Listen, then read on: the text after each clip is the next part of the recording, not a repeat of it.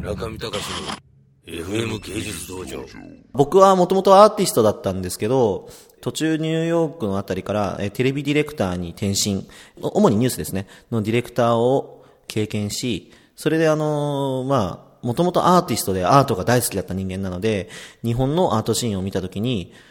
これはもしかして日本にアートのメディアは絶対に必要なんだ。特にその映像というか、まあ、番組的なメディアが必要であり、またはアートジャーナリズムというものを注入しなければならないという使命感に駆られ、そして立ち止まると、あのメディア自体が大きく変革しようとしてた。僕たち、僕の立っていた場所が、いつの間にか崩れ去り、新しくニューメディアが立とうとしているっていう現状を知って、つい、もう2010年ですね、の初めの頃に、まあ、ニューウェーブチャンネルという、えあの、アートジャーナリズム団体、特にその視覚文化に特化したアートジャーナリズム団体を、まあ、複数の仲間と共に立ち上げた。で立ち上げた途端に、村上さんに 目をつけていただいて、一緒に、あの、芸祭放送というものを、はい、やらせていただいているというような自己紹介でよろしいですかね。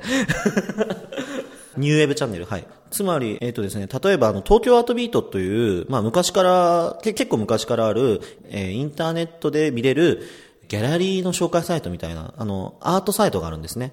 で、僕はそこで、ニュースのディレクターだった経験を生かして、台本を書いたコンテンツですね。アート番組を、アート番組のコンテンツを提供すると。まあそういったことをいろんなそのサイト、またはギャラリー、まあアート団体にコンテンツを提供していくということをやっています。やっぱり村上隆のことを知らなかった人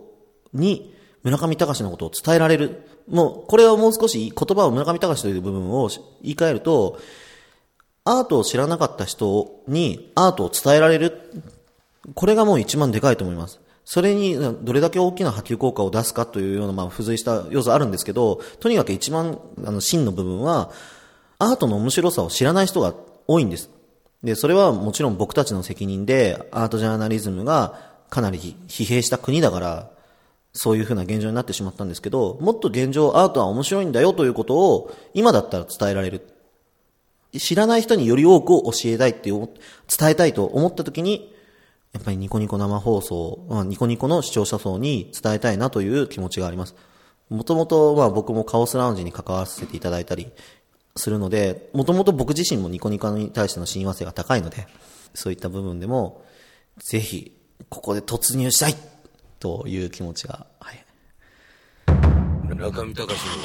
の FM 芸術道場。